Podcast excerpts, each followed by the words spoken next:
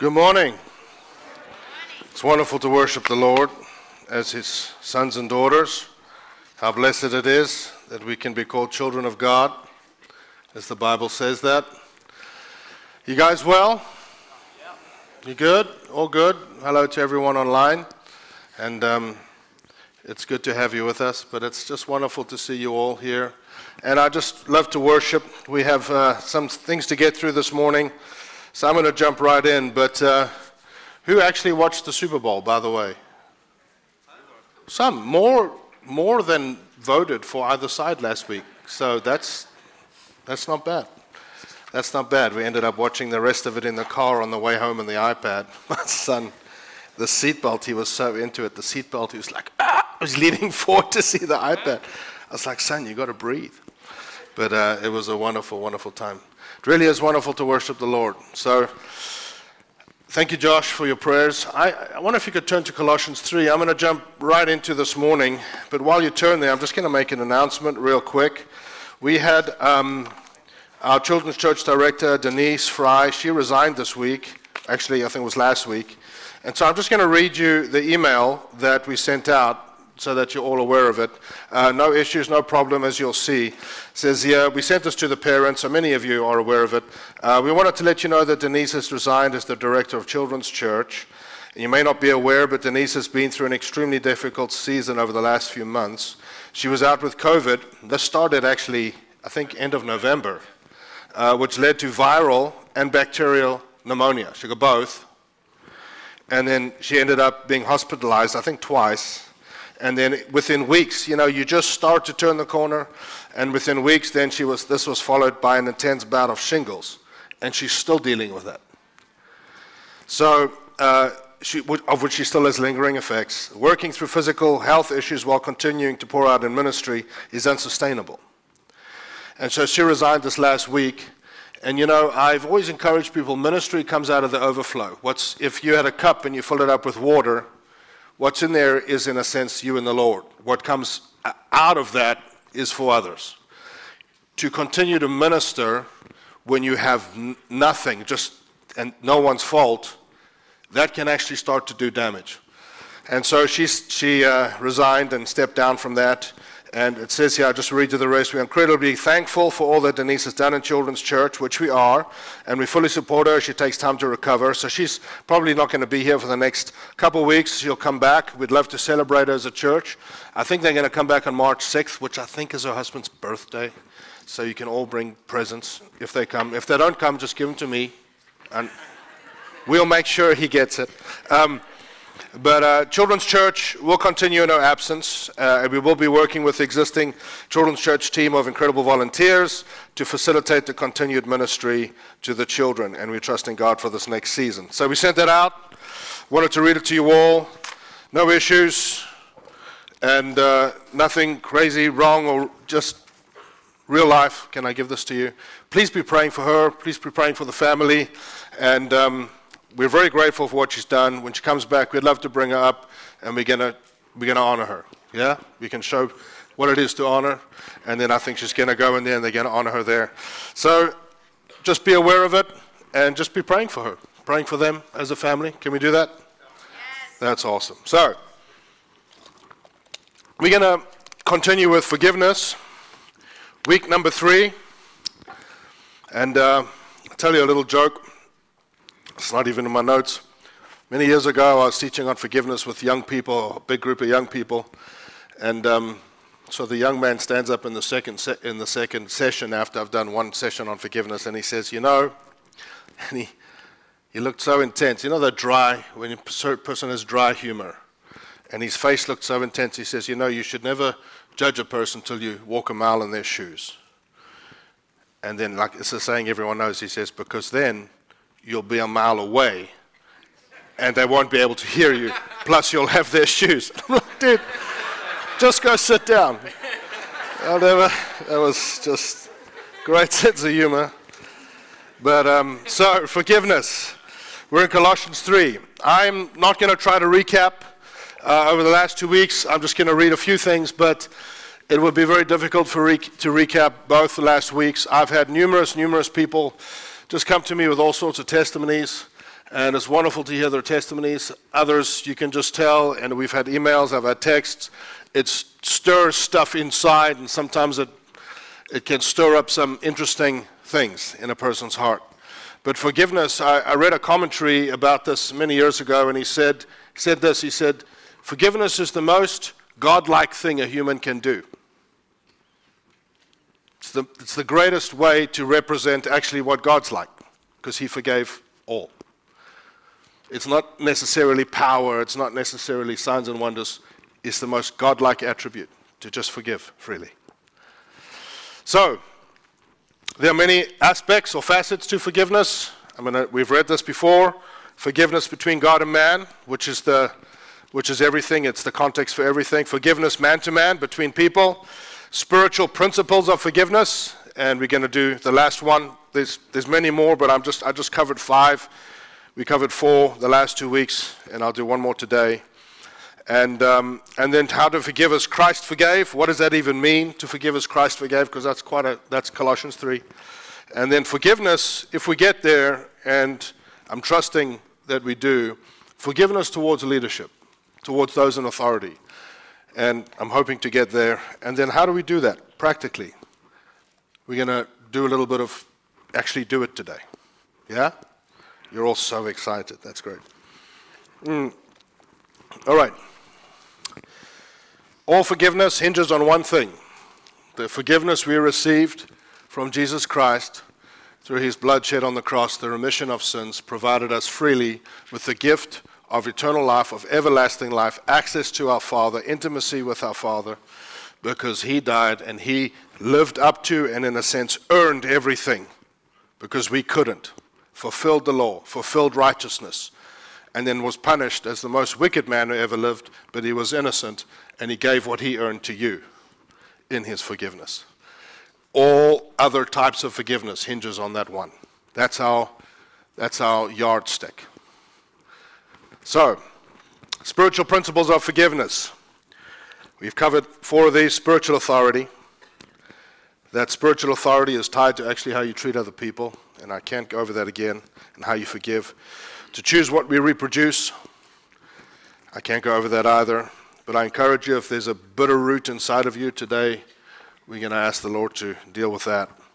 Forgiveness releases unto repentance. And when I spoke about that, I had a lady come to me just this morning on the way up she said, You know, you're preaching about forgiveness. And she said, So in this series, I've been forgiving just issues between her and her mother, probably long standing, I'm not sure. She says, And as I'm praying and forgiving over this time, out of the blue, her mother phoned her and started to apologize. Because the forgiveness was genuine, starts to do a work in that lady's heart. Isn't that amazing?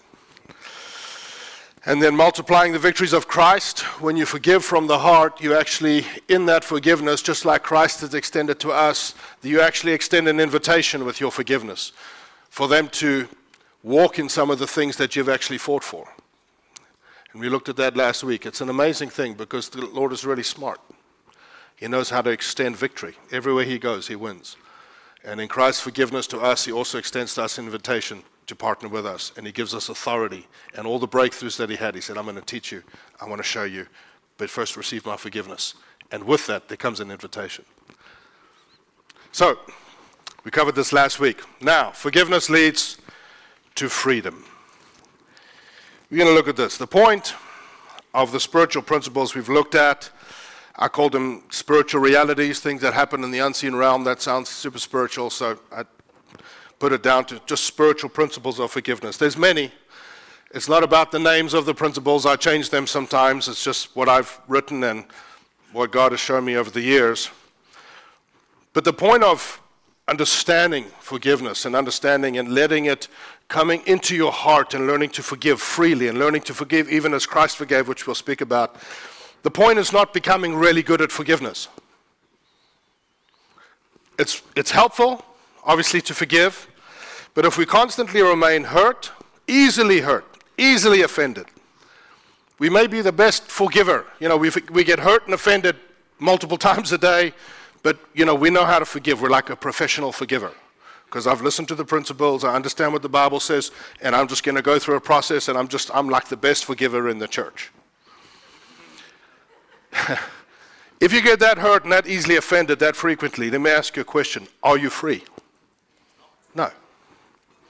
No. Forgiveness leads to freedom, genuine freedom, where what used to impact you doesn't cause a reaction in you anymore. Knowing as the yardstick with Christ, his forgiveness to us is the yardstick, is, the, is everything we do, we take from that as our example. And knowing what comes with forgiveness that we receive from him, which is what? A new heart. There's many names for this in Scripture, you see, Jesus called it being born again. You were born in the flesh, but you must be born in the Spirit. You must be born again. Ezekiel, 800 years before Christ prophesied, actually 600 years before Christ prophesied, I will give you a new spirit. I will put a new heart within you.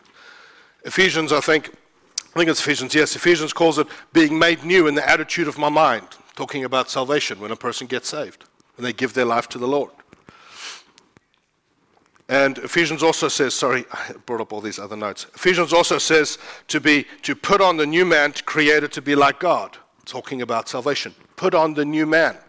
You have a new nature within you. The Bible, Peter calls it to be a partaker of the divine nature. Romans calls it to be made as one who is alive from the dead. All through the New Testament, it speaks about and gives it different angles, different understandings of what happens when a person gets saved. There's a, there's, a, there's a metamorphosis, there's a change that happens in the heart. And God says, I will give you a new heart and I'll put a new spirit within you. And that will cause you to think differently. And you're going to renew your mind and you're going to start to think like me. And, you, and He says, to be made new in the attitude of your mind. And in the forgiveness we receive from the Lord, He says, I'm also going to put a new heart in you.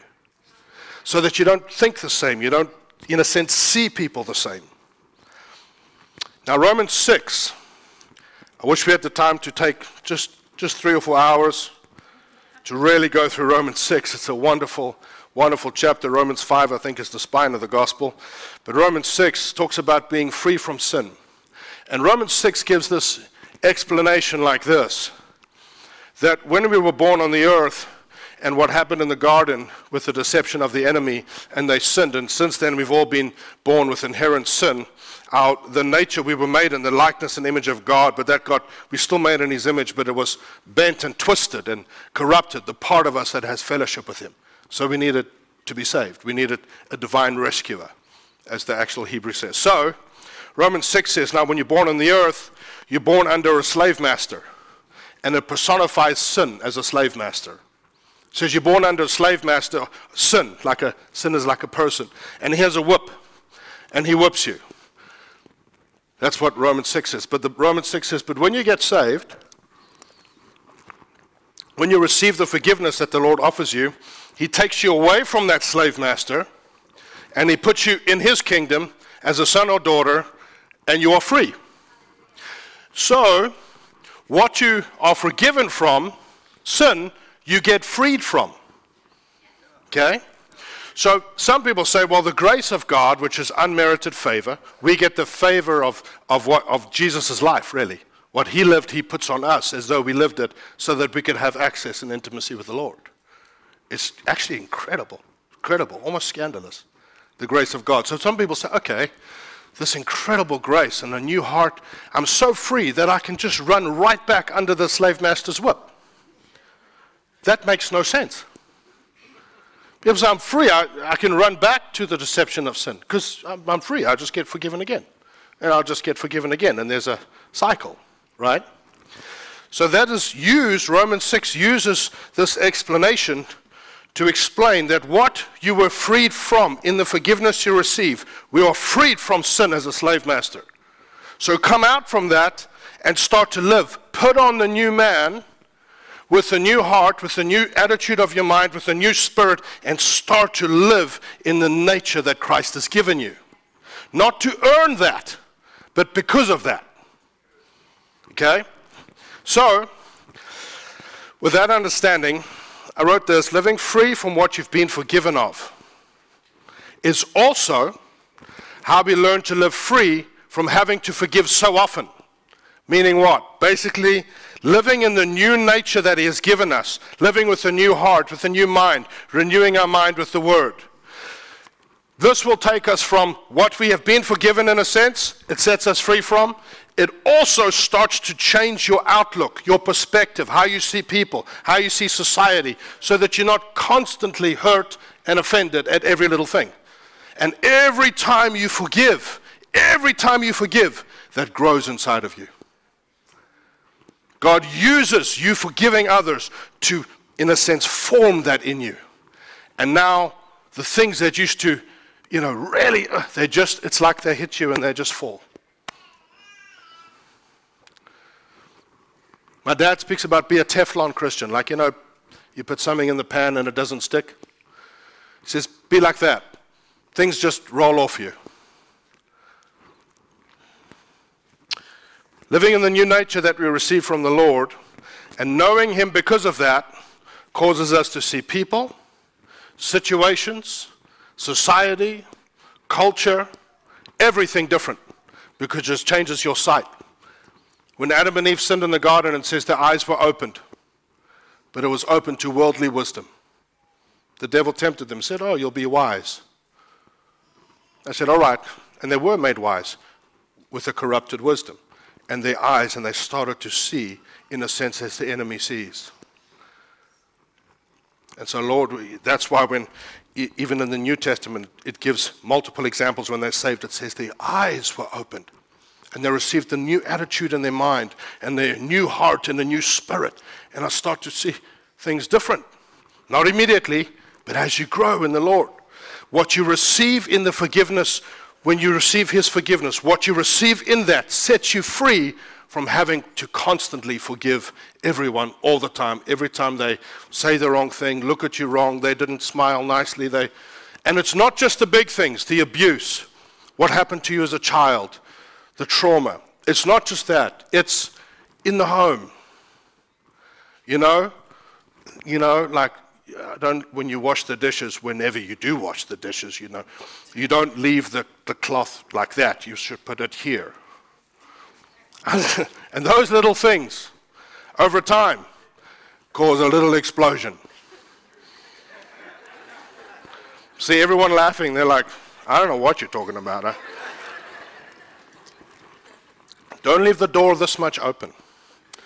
Mine is cabinets. I don't, I missed the chip in my brain to close a cabinet. Our, my wife comes in the kitchen and they're all open. And she's like, and I'm like, oh, are they?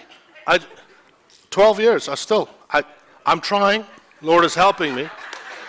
The Lord's helping me. Now, either that can drive her crazy, or she can just it just doesn't. Now, obviously, I'm working on it, I'm trying. But it's not just the big things, it's the little things. And it builds throughout the day. Hello? So either you can become a professional forgiver, which is it's actually good. It's great to learn to forgive quickly but genuinely. And all those spiritual principles they happen and they actually take off your lens. That someone says something and you're like, they must be talking about me.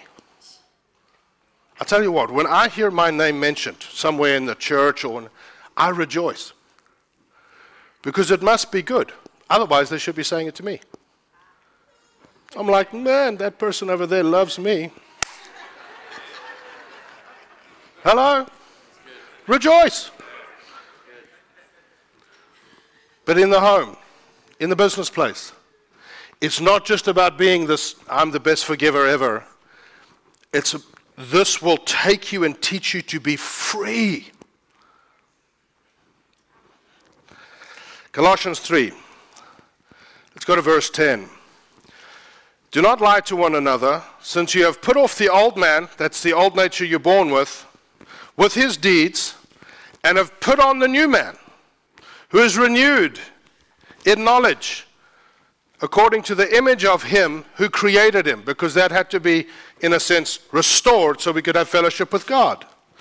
Where there is neither Greek nor Jew, circumcised nor uncircumcised, barbarian, Scythian, slave nor free, but Christ is all and in all. Therefore, as the elect of God, as Christians, holy and beloved, put on tender mercies. In other words, live from the new nature kindness, humility, meekness, long suffering, that's patience, bearing with one another. And how's this? And forgiving one another. If anyone has a complaint against another, even as Christ forgave you, so you also must do. Forgive, the NIV says, forgive as Christ forgave, which we're going to look at later. But above all these things, so forgiveness is necessary, but above all these things, put on love. So even above being the best forgiver, put on love, which is the bond of perfection. And let the peace of God rule in your hearts, to which you were called in one body. So my focus, and be thankful, he says. That's for the teenagers. So my focus in the morning when I wake up is not I'm going to I'm to get offended many times today, but I'm going to forgive. Watch how good I am. That's a good start. My focus is how can I love? Romans 13 says, You owe no man anything except to love. And love has no condition attached. Genuine love. John 3:16. Many of you know this verse. We're going to look at it really quickly. For God so loved the world that he gave his only begotten Son, that whosoever believes in him should not perish, but have everlasting life. Yeah? You see it in the football games, or whatever, John 3.16, it's everywhere. Let's look at it. What did God do? He gave. What did he give? Love gives. What did he give? He gave everything. He gave of himself. He gave his one and only begotten Son. Unique, begotten means unique in an unrivaled place of honor. Ever existing, he gave him, and it says of Christ, Philippians 2 5 to 9, he let equality with God go. In other words, he was never not that. He was fully God, fully man, but he let that go to be made in the image and the likeness of a man to restore in man what image and likeness was damaged in the garden. What other king left his throne? Became like you to be a sacrifice for you, to defeat what was going to defeat you, and then invited you into his victory. So, what did he give? He gave everything. Why did he give it? Because he loved. That's what it says. Why did he do that? Because he loved. That's it.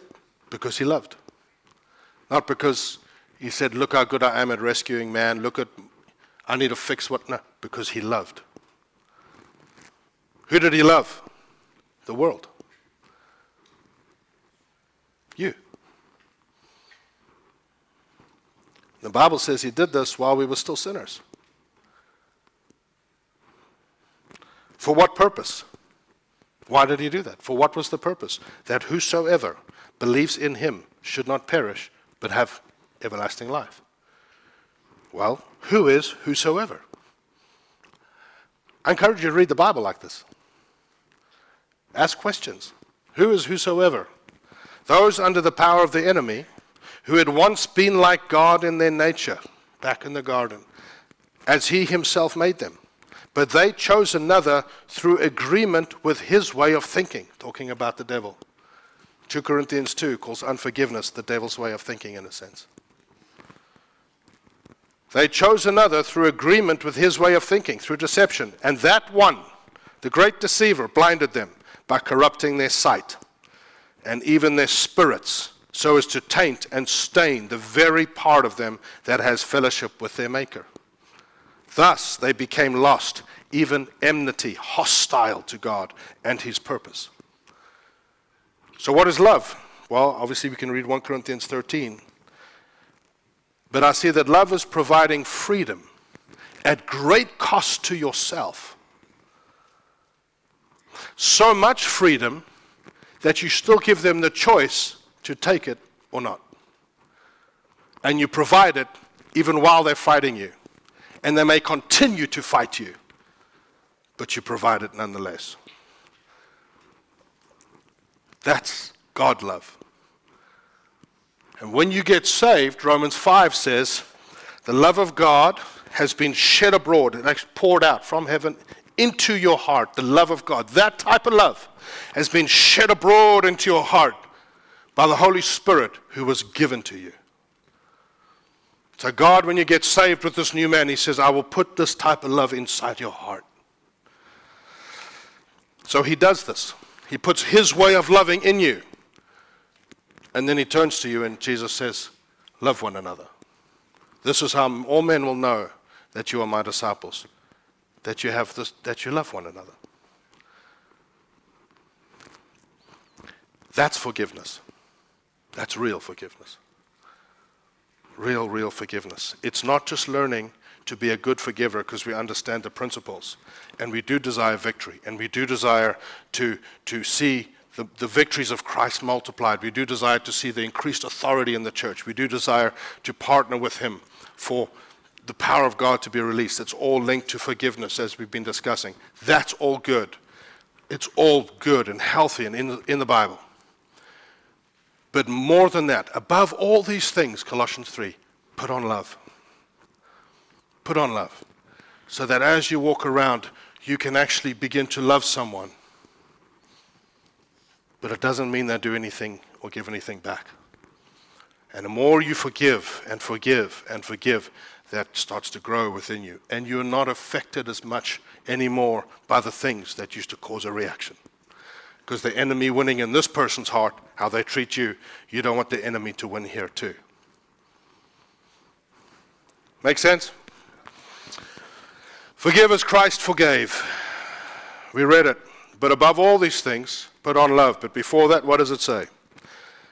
Therefore, as the elect of God, holy and beloved, put on tender mercies, kindness, humility, meekness, long suffering, bearing with one another, and forgiving one another.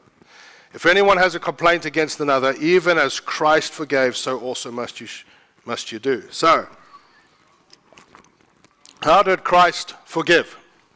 Well, he forgave as an innocent. I used to get really mad. I was I did a lot of things that I, in a sense, got away with, even legally, we'll say, back in the old country. And, you know, great. But then, you know, whenever you get disciplined or punished or whatever, accused of something you didn't do, man, I would react. I couldn't stand it. Never mind all the things that, you know, that I got away with. That didn't matter. But the one time you get accused for something you didn't do, and my parents say, Did you do this? No, I didn't do that. I'd get so upset. Jesus did nothing ever. Not once. So to forgive as he forgave is actually to forgive after you've been accused of something you never did. Does that make sense? He forgave because it was through his action, and he knew this, that he overcame the enemy. See, the enemy knows all too well what forgiveness releases because he remembers the cross. And that's where he was defeated. So he will do everything he can to stop the church letting forgiveness flow everything he can. Everything. He really does. In a church that walks in forgiveness, last two weeks we've covered it. A church that genuinely walks in forgiveness, in one accord, is what you see in Acts. Secondly, Christ not only forgave forgiveness, not only gave forgiveness, he declared righteous. I'm not saying that you have the power to declare someone righteous God, only Jesus does. But righteousness means right standing. He bore something difficult, he bore the cross in order to give you something, right? To forgive as he forgave means you take the hit, and it's not just to forgive them, say, I forgive you, it's fine. It's actually to say, you and I, we're in right standing. They may not receive it. But you and I, you owe me nothing. You owe me nothing. No apology. You owe me nothing. We're good. Forgive and put in right standing. That's a little different.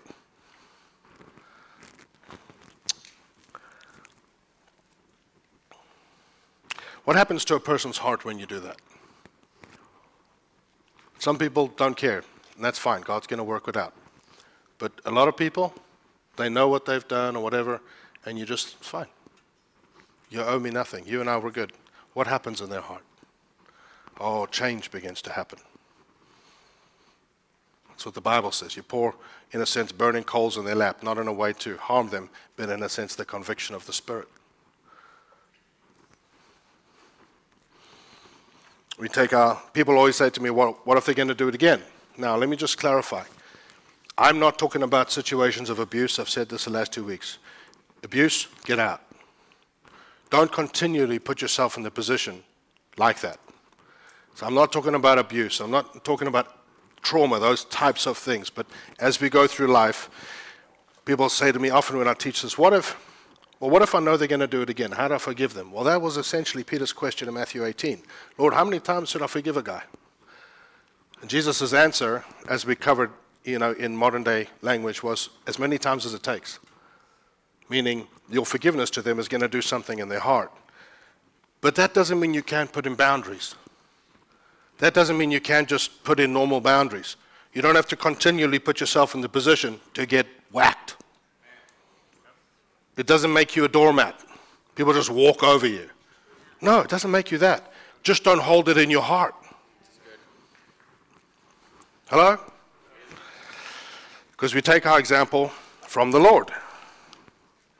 People say, You don't know what they did. Well, He's the measuring stick. Is it above his forgiveness? No. Then it's not above yours. Because it'll bind you and trap you. It's no longer even hurting them, it's just hurting you. It's the enemy's tool. He wields unforgiveness over his people. Like this to stop all the advancing, all the renewing of the mind, the advancing of his kingdom, even supernatural power, signs and wonders, the spread of. He just wields that one weapon. It's such a powerful tool, forgiveness.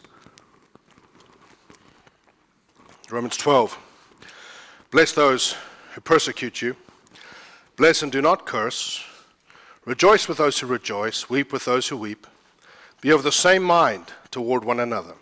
Do not set your mind on high things, but associate with the humble. Do not be wise in your own opinion. Repay no one evil for evil. It says no one. That's interesting. Repay no one evil for evil. Have regard for good things in the sight of all men. If it is possible, as much as depends on you. Friends, there are many times that in my heart I know, as much as depends on me, I've done what I, but it, it, it's still their choice. The forgiveness of the Lord was, His love was, I will do everything I can, but still give you the freedom to choose it or not and not change my opinion about you no matter how what you do with that. That's real forgiveness. It's like a, oh boy. You know, say to your wife, I love you, babe. She doesn't say it back. Now we're upset. That just means I didn't mean what I just said. Because I love you without condition. We didn't say it back. Well, my love is done. Over. Shun, yeah. Do not set your mind on high things, but associate with the humble. Do not be wise in your own opinion. Repay no one evil for evil. Have regard for good things in the sight of all men. If it is possible, as much as depends on you, live peaceably with all men. Beloved, do not avenge yourself, but rather give place to wrath. For it is written, Vengeance is mine, I will repay. Speaking about the Lord says the Lord. Therefore, if your enemy is hungry, feed him. If he is thirsty, give him a drink. For in so doing, you will heap coals, fire coals on his head. Do not overcome, do not be overcome by evil, but overcome evil with good. That's everything we just talked about. That's a powerful thing. Now, forgiveness towards leadership.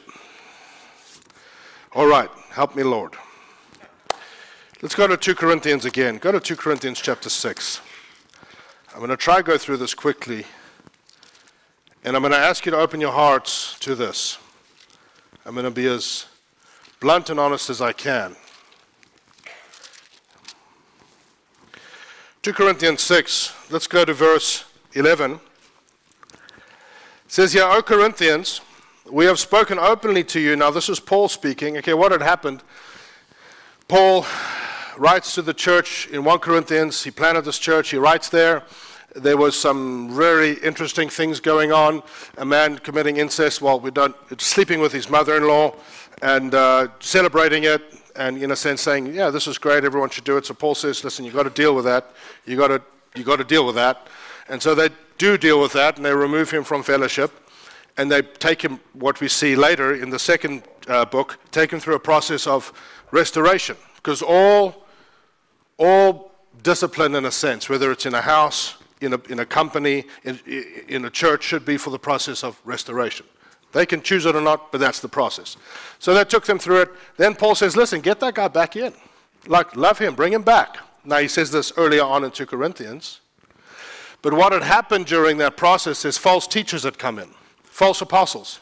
And they started teaching things and basically saying, this guy, Paul, not a good guy. And they started putting all these burdens and heavy things on the people again because Paul was trying to set them free and bring them into Christ. And so these leaders had come in as soon as Paul left and started, you know, in his absence, started pouring stuff into God's people that wasn't truth. Okay? So that's what happened. And here it says here in verse 11, O Corinthians, we have spoken, now Paul speaking about himself, we have spoken openly to you our heart is wide open. You are not restricted by us. You are restricted by your own affections. And that is always true of us in the Lord. It's my affections towards Him often that restricts me, not His affection towards me. His affection towards me never changes. Now, in return for the same, I speak to you as children. You also be open. It says, We've opened our hearts to you you open your hearts to us. Then he goes through and he quotes some Old Testament passages Do not be unequally yoked with unbelievers. For what fellowship has righteousness with lawlessness? What communion has light with darkness? What accord has Christ with Belial, similar to Matthew 18? Or what part is a believer with an unbeliever? And what agreement has a temple of God with idols? For, you're all, for you are the temple of the living God, as God has said. Then he quotes three Old Testament passages I will dwell in them, and walk among them. I will be their God, and they shall be my people. Ezekiel. Isaiah 52. Therefore, come out from among them and be separate, says the Lord. Do not touch what is unclean, and I will receive you. 2 Samuel 7. I will be a father to you, and you will be my sons and daughters, says the Lord Almighty. And he says, Therefore, having these promises that have in a sense now come to pass, which means Christ lives in us. God is our Father. He will protect us. He is going to love us. He is going to take care of us. This is the covenant we have with Him. So he says, Therefore, having these promises, let us cleanse ourselves from the filthiness of the flesh and spirit, perfecting holiness in the fear of God. That doesn't mean perfect, it means growing up. Open your hearts to us. We have wronged no one. We have corrupted no one. We have cheated no one. I do not say this to condemn, for I have said before that you are in our hearts to die together and to live together. Great is my boldness of speech toward you. Great is my boasting on your behalf. I am filled with comfort. I'm exceedingly joyful in all our tribulation. So, I read this text because it's often what I see happen in the church, and it's like a teenager. There's a person in the teenager's life, and that you know it's not good for your teenager. You know, there's a bad influence. Hello, we've all been there. Never me, I was a wonderful, wonderful teenager. It's not true. So there's, and so the, the ones who actually love them tell them the truth. Yeah? And they're like, well, I hate you, Dad. And off they go. They're trying to help them. I've seen in the church people come in, you know, and they start to, not even with bad hearts, they don't even realize it. I've just seen it often, like what's happening here. And they doing stuff and it's causing problem within God's people. So Paul says, guys, you've given the affections to them instead of to the Lord. Because what I preached to you was Christ. Now you're giving your affections to them. And your hearts will become closed. That's what he's saying. But when, when hurt comes to God's people from a leader, it goes really, really deep. From any authority figure. Why? Because authority is to serve, authority is to protect. First responsibility of authority provides safety. So, authority is to serve, authority is to protect, authority is to nurture, authority is to empower them, not you. That's the nature of spiritual authority. All authority parents, bosses, teachers, coaches, pastors, whatever, elders. But when a person is hurt from someone in authority, that wound goes really deep. It goes really deep. And it hurts. How can they, especially in the church, how can they trust again? That's what I've seen. I've, you know, I've counseled, you know, in my office. They, they sit there. How can I trust again? If I believed this person and they told me this and I was wholeheartedly in, my antenna is off. My, what's the word I'm looking for? Discernment is off. I now can't trust my own heart. I can't trust my own thought. I, it affects them deeply and it hurts. It really hurts because trust is broken. It's like a form of betrayal. And so it defiles, the Bible says, flesh and spirit it goes right in to the person. Huh. Many people in this room, maybe, maybe all at some point, have been hurt by leaders. Many of you have probably been hurt by me. I may not even know it. Many have been hurt by leaders. That's just the reality. I know I was hurt by leaders. I now know they didn't mean it, and it doesn't mean perceived hurt and intentional hurt feel the same to the person. Hello? See how quiet it just got in here? There are situations where authority intends to do harm, but it's actually quite rare, I found a lot of it is perceived. A lot of it is perceived. As a leader, you have access. It gives people access. Now, what I'm about to say, I'm not justifying anything, but I've been on both sides. So, can we just talk together? Can we do this? Yes. Real life. As a leader, it gives people access to come and tell you things about your life that they see anytime. It's, it's, it's interesting. They take the Word of God and they put it magnify in your life. But how dare you say anything to them? But that's what happens. Honestly, I've seen it with my parents all my life. People come to him and like, well, you should be better at this and this and this. It, it gives people access to give you their opinion you, if you react badly one time, you do damage. Not because you're this great, powerful, no, because of the seat you sit in is authority. If you react badly, you hurt them, and that hurt stays there until they forgive, until they let it go. And you can be false. You can pretend that it doesn't affect you. Hello? Leadership. Real leadership. I've seen my parents, and I, you don't want to use yourself as an example, and so I'm going to use them because it's true. I've seen my parents go through extreme difficulty behind the scenes. I grew up with this. Great loss, loss of family members, loss of friends that nobody knows, ongoing financial pressure, ongoing physical affliction. I mean, talking real pain And people come to them in the home, in the office. I saw it, I grew up with it. Share something that in their world is this big. It's, but in this person's world, it's this big. And they're dealing with this, and they're dealing with this, but they want this much attention. And people have come and, you know, when my dad had back operation, these times his legs would just buckle and you know, people read into that. It's, it's crazy. People come and they, I came and he didn't, he didn't, he just like sat down. He didn't even stand to greet me. he just had surgery. But they don't know that. He's not going to say that. I know my dad. They didn't smile at me. They didn't really give me as much. Uh, and, and now they get hurt, right? That doesn't make that hurt illegitimate. It's still real hurt. it's still going to stay with them. They still need to forgive. They still need to let it go. They, it's real. Uh, but I've seen it over and over. Not their intention. They probably had no idea. And then it goes throughout.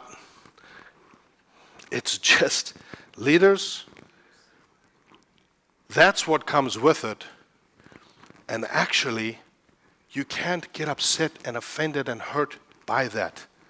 That's the call. That's the call. Love. If they do that, that's then help them be free. And if they don't want to speak to you, take them to someone else who will help them be free.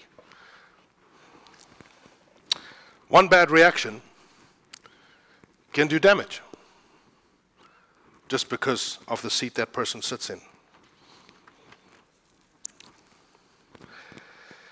What did Paul say? Open your hearts. We've opened our hearts to you. Open your hearts to us. Don't, don't punish current leaders you're under because of the last ones you were under. You know, sometimes I have people come to me and they say, well, we come from this church, and then they start to all about the terrible things in that church. So sometimes I'm thinking, well, in about a year, that's going to be us, somewhere else. So I just say, you know, we're way worse at all those things. Try to bring some freedom to them. Try to bring some freedom. Try to help them through something. I wasn't there. I don't know those people. It's most likely perceived, most likely not meant most of the time. But Paul says, We have wronged no one. What does that mean? Aramaic means hated no. In other words, we didn't wake up in the morning, Paul says, and think, Today I'm just going to destroy God's people. Man, I'm really going to get them today. He says, Yeah, you got hurt, but it wasn't intentional, but it was still real.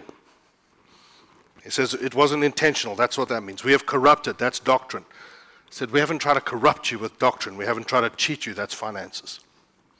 The actual word there is defrauded. Then he says, We live and die together. Because Christianity is from birth to death. Dedication at birth. That's a Christian thing. From a child, from the time a child is born to the time they die. That's it's everything. And Paul says, it's all that we will go with you. We will walk with you. So, when a person is wounded by those in spiritual authority, as I've said, it goes deep. I've had it, you've all had it, every single person. My question to you today, even if it's someone in this church, probably Kevin easily, um, even if it's someone here, spiritual leader or elder, whatever, can you let it go? Can you forgive today? You don't have to answer. I'm asking you. If it was someone from the past, let it go. They probably don't know. If it was intentional, that's different. That is different. My wife, vulnerable on your behalf, she grew up in a church that went weird and became a cult. So they might have thought they were doing the right thing, but they stopped listening to the Holy Spirit somewhere back here. So I, we would consider that intentional. And it did damage. There's a process of healing and trust. And now she's, she said, I will never lead in a church. Here she is. Can we choose to be a church that knows how to forgive? that really knows how. Everybody who's been in this church and left, everyone who is in this church now, the leaders of the last place, the leaders of this place, me, if you want to come speak to me, happy to do it, to forgive. Because it's the great stifler of God's purposes on the earth. It is the great light dimmer of a church in a region. It really really, really is. Make a choice, make a deep choice. I will not meddle in other people's quarrels. When you hear your name, say, Oh, they love me. It's a choice to be in one accord. Now, how to forgive as Christ forgave, forgiving those in authority. I've noticed with parents and children. children forget the one thing the parents do wrong And it's like that with all of those types of relationships bosses, parents, authority, pastors. You know, you give your life to this child, you, they live in your house, you give them clothes, food, money, sleepless nights, love, protection, you know, rubbing the back when they sore and holding, and when they're sick and it's gross and they vomit on you, it's fine. You know, your whole life, this child, one time, you do something. Four years later, they're like, but you did that thing. And you're like, yes, I did. And you know what's funny? They don't think about all the good. They remember the one bad. Why? Because it, it hurt them. Wasn't your intention, but it hurt them. And you can actually ask your kids forgiveness. That doesn't take your authority away. I do that with my parents because my dad did it with us. And I never forgot it. I said to my son, I shouldn't have done that. And I apologize, I was wrong. You know what? Children forgive like that. Oh, that's fine, I love you, Dad. Off they go. But why? He doesn't know. Now I know that's not going to come up in five years' time because it's now gone.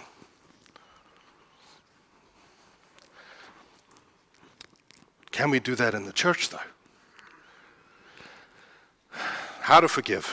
We better actually do this. How to forgive. I'm trying to make this as practical as I can. We're going to put a prayer up at the end. So, firstly, as you start to do this, practical things to remember. Jesus is our measuring stick. Number one, just four basic things to remember. It's an act of your will, of your will. You're never going to feel like doing it. No one wakes up says, Today I'm just going to forgive everyone. It's an act of your will. Jesus as the measuring stick. How do you know the cross hurt? Do you think it hurt? Yeah. What did he say? John 6:38. I have not come down from heaven to do my own will, but the will of him who sent me. So Jesus had to make a decision in his will. I choose to do this. He said to Pilate just before the cross, For this reason was I born. But struggle in Gethsemane. God, if there's another way, Father. But nevertheless, not my will. It is a will. He didn't feel like doing it, it hurt. It's an act of your will. Their forgiveness is not necessary. You can forgive someone till you're blue in the face, and they may not forgive you back. But you're free. Thirdly, forgiveness does not always mean reconciliation. Forgiveness is up to you, reconciliation is up to both. Up to both. Don't make reconciliation a condition in your heart. You know, you forgive them, then you envision in your heart, now I want to reconcile, I'm going to go and try to reconcile. You never reconcile to an abuser, we understand that. But I'm going to reconcile with this person, and it doesn't go like you saw in your head. Now you're all sorts of mad. Well, I came to forgive. Why are you going to learn some more about forgiveness then? Because it didn't go how you planned it. Forgive freely. Doesn't matter what they do. People are not aware of what it's done to you. Christ is the measuring stick. Father, forgive them. They know not what they do. People that sit, and I've, I've seen it with my parents, I've seen in my office, they come and they sit there, and you see the pain, you see the hurt. When that person hurt them, even if it was severe, if it was abuse, even if it was intentional, they're not aware of what it's doing to this person, what it does to them ongoingly, how that causes them to raise their children, what it does to this child, and they don't see all of that. They don't. It's almost always true. Father, forgive them. They don't know what they did. How? How to? I will encourage you. There's a forgiveness prayer there's many out there. We put this one together. You can pray this forgiveness prayer. We're going to do it corporately. But if it's something long standing, if it's deep, if it's something from childhood, if it's severe, go home. Don't wait. I implore you today, go home, find somewhere private, begin to write a letter. I forgive this person for this, for this. Be specific. It's not, okay, Lord, I forgive all my friends and they, amen. That does nothing.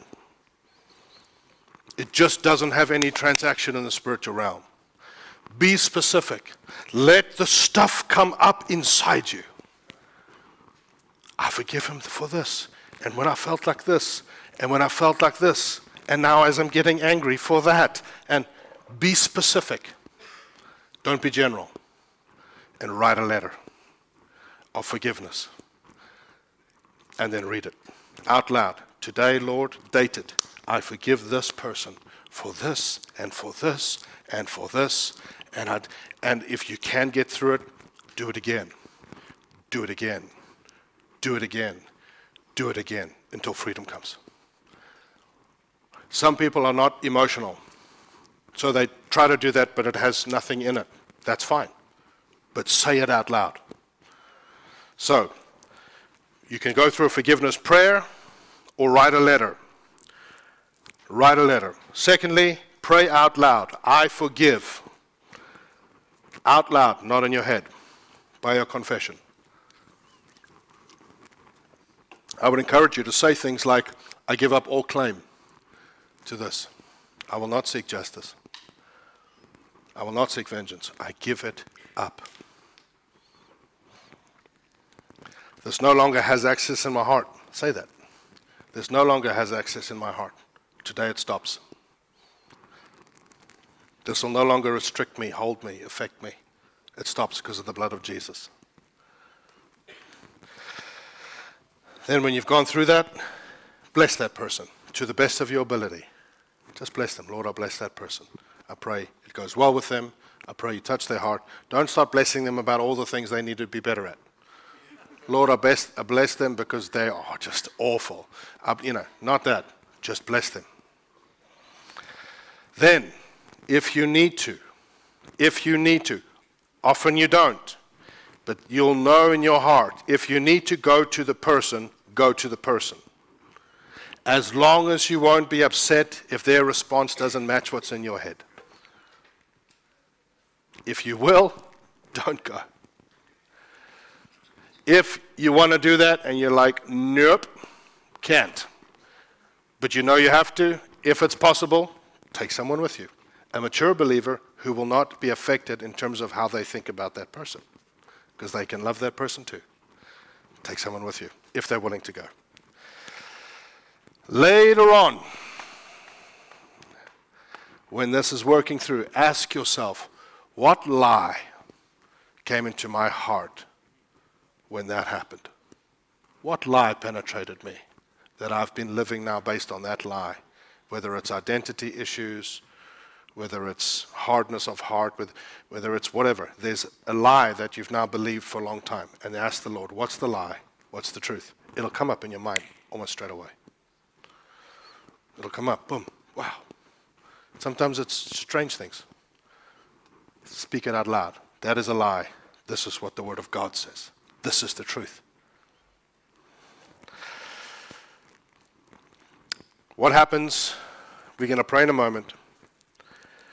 What happens if you're just not, and many are like this, they're just not emotive people. They, they don't know how to, in a sense, they, some people just don't know how to look into their own heart. They're just not wired that way. They don't know how to do that. They're just very, you know, stoic. And so they try to do something and they think it's got to look like something and it doesn't match that. They're like, oh, it's not working. No. Pray, do, do, you know, these things and let it be. If in your memory, even when you're by yourself, something comes up, you see something, it triggers you or someone, whatever, it comes up, bless them out loud immediately. Lord, I bless that person immediately. Over time, you will see you get free. If you're in conversation and somebody else brings them up, these are real things. The, some of this I've taken years to put down.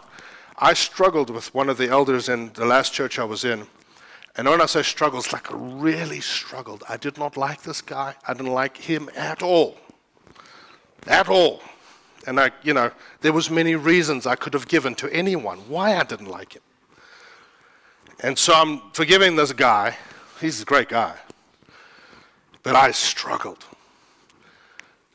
And I said, Lord, and uh, but you know, he's I worked with him. And so I'd see him all the time. And he would come up in conversation all the time. He's an elder in the church. And I struggled. And the Lord said to me so clearly in my heart one day when I'm praying, pick five things about him that are good. When he comes up in conversation, only one of those five things come out of your mouth. And that set me free. He would come up in conversation, I'd say, You know what I love about this guy? He's so good at that. People say, Yeah, it's true. And then I leave. that's, that's all I have to say right now. One of them was that he has a nice smile, he has nice teeth. Literally, that's what I could think of. I'm like, when this guy smiles, man, he has such nice. I'm dead serious. And people bring him up. I'm like, man, that guy smiles is awesome. And they're like, okay. I'm like, amen, goodbye. You know? I don't know what else to do, but it set me free.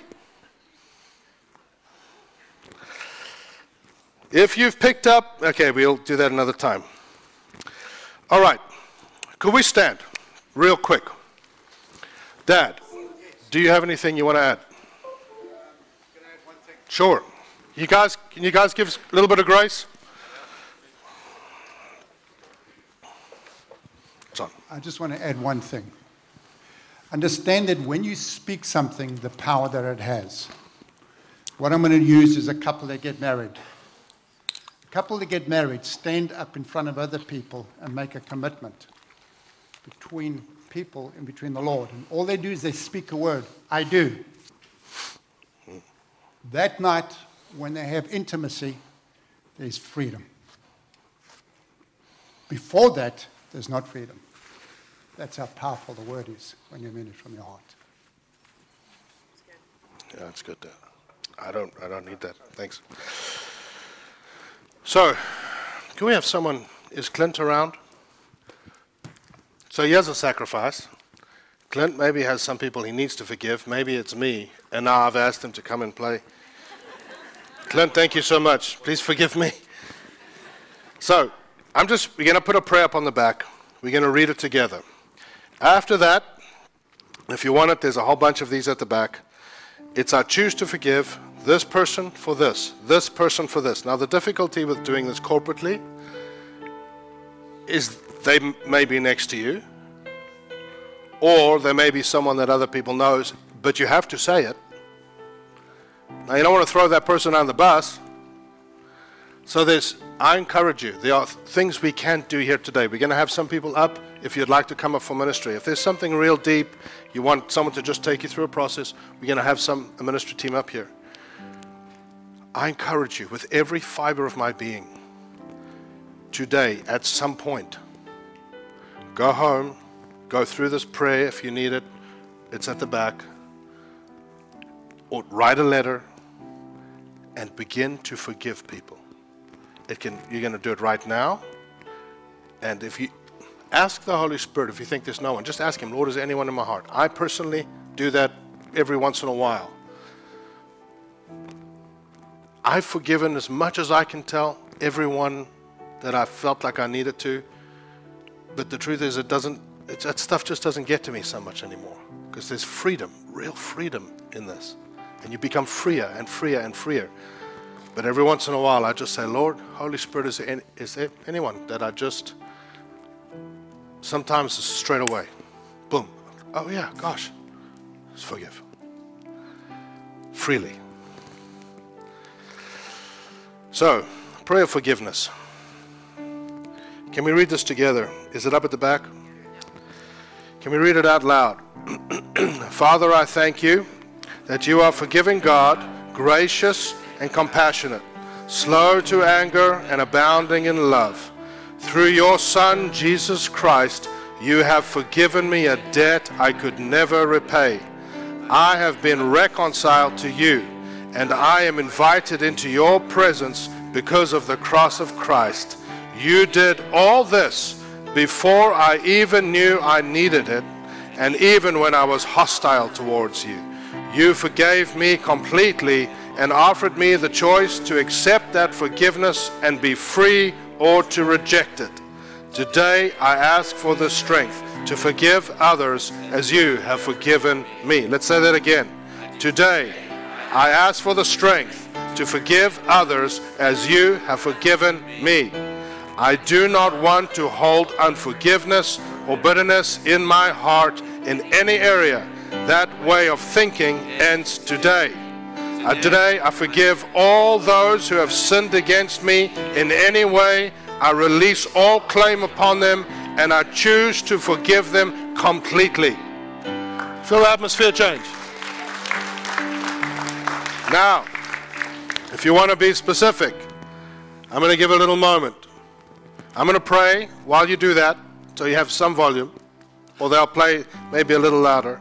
I encourage you, just quickly. Uh, we've put it at the back. I, I think it's up there. I choose to forgive such and such for such and such. If it's little things or if it's just even a deep thing, let it come out of your mouth under your breath. If it's something you need ministry with, we'll come forward. Uh, you guys can come forward. There'll be a team here. Can we just read that one last part again? I do not want, we'll wait for it.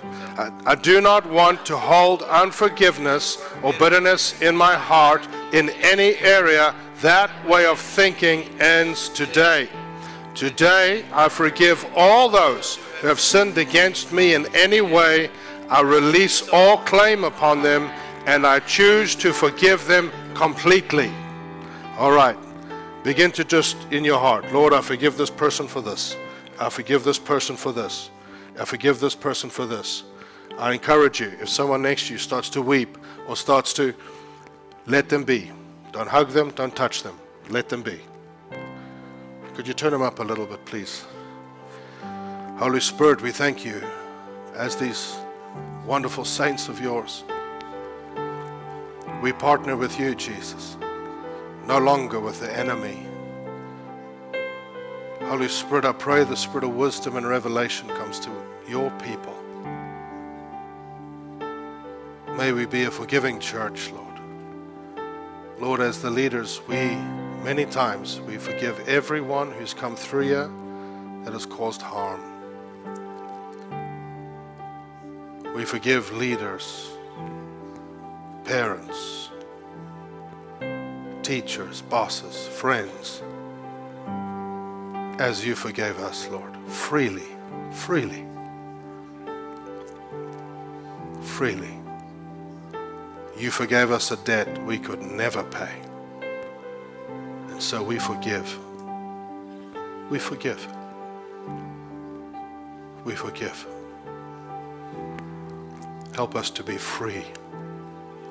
Free. Thank you, Lord. Thank you, Lord.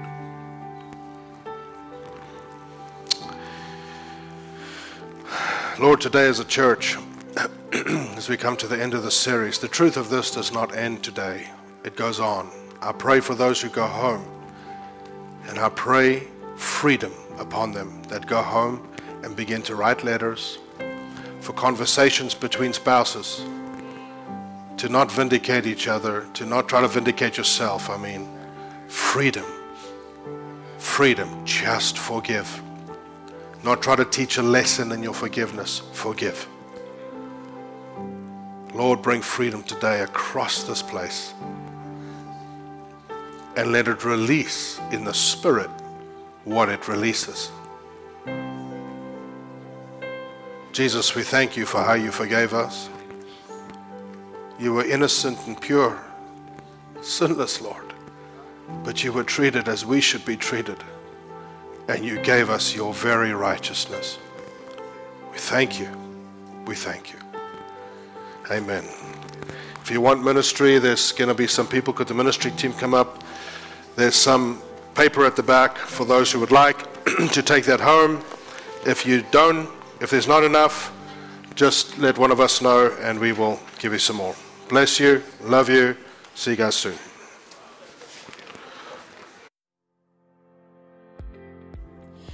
Good morning, Free Life Church, and happy Sunday. We are so glad you've joined us today. We would love to connect with you. Connection cards are a great way to let us know if you're new to us, any needs or comments you may have, or how we can connect with you. To submit a card, simply scan the QR code on the back of the seat or visit the Connect page on our website. If you are a first time visitor, please stop by the Connection Corner in the lobby to receive your welcome bag.